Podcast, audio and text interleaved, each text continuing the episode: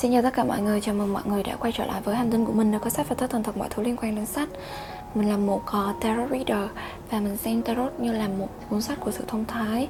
Nơi mình có thể học được rất là nhiều bài học từ việc nhận thông điệp, từ vũ trụ, từ các coi, các linh hồn hướng dẫn và các, các thiên thần.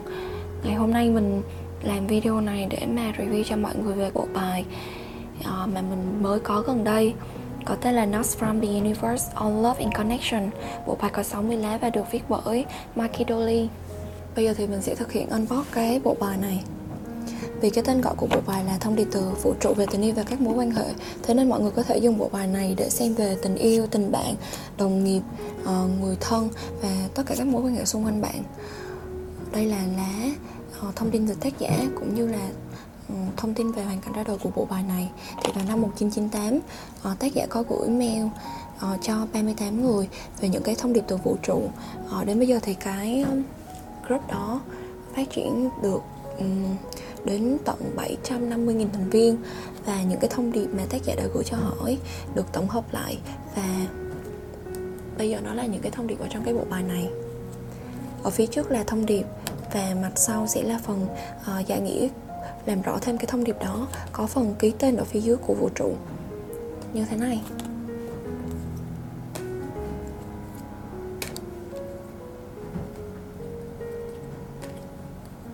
Những cái bộ bài này nó rất là mang màu sắc.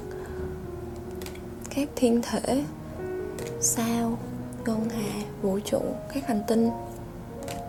Nhìn đầy màu sắc và cảm giác được truyền cảm hứng khi mà nhìn vào màu sắc của cái bộ bài này và những cái thông điệp ở trên đây á, cũng là những cái thông điệp rất là hay đều là những cái thông điệp rất là tích cực về những cái bài học mà mình phải học trong cuộc sống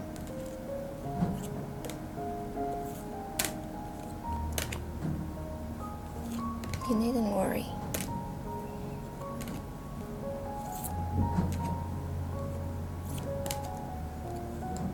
Yeah.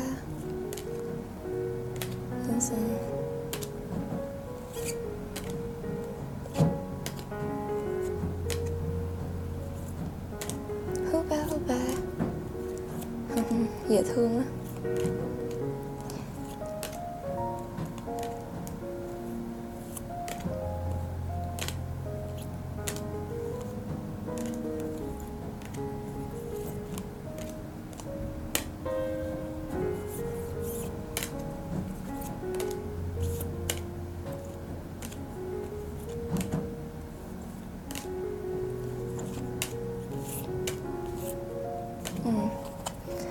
Trong cái bộ bài đây là lá cuối cùng.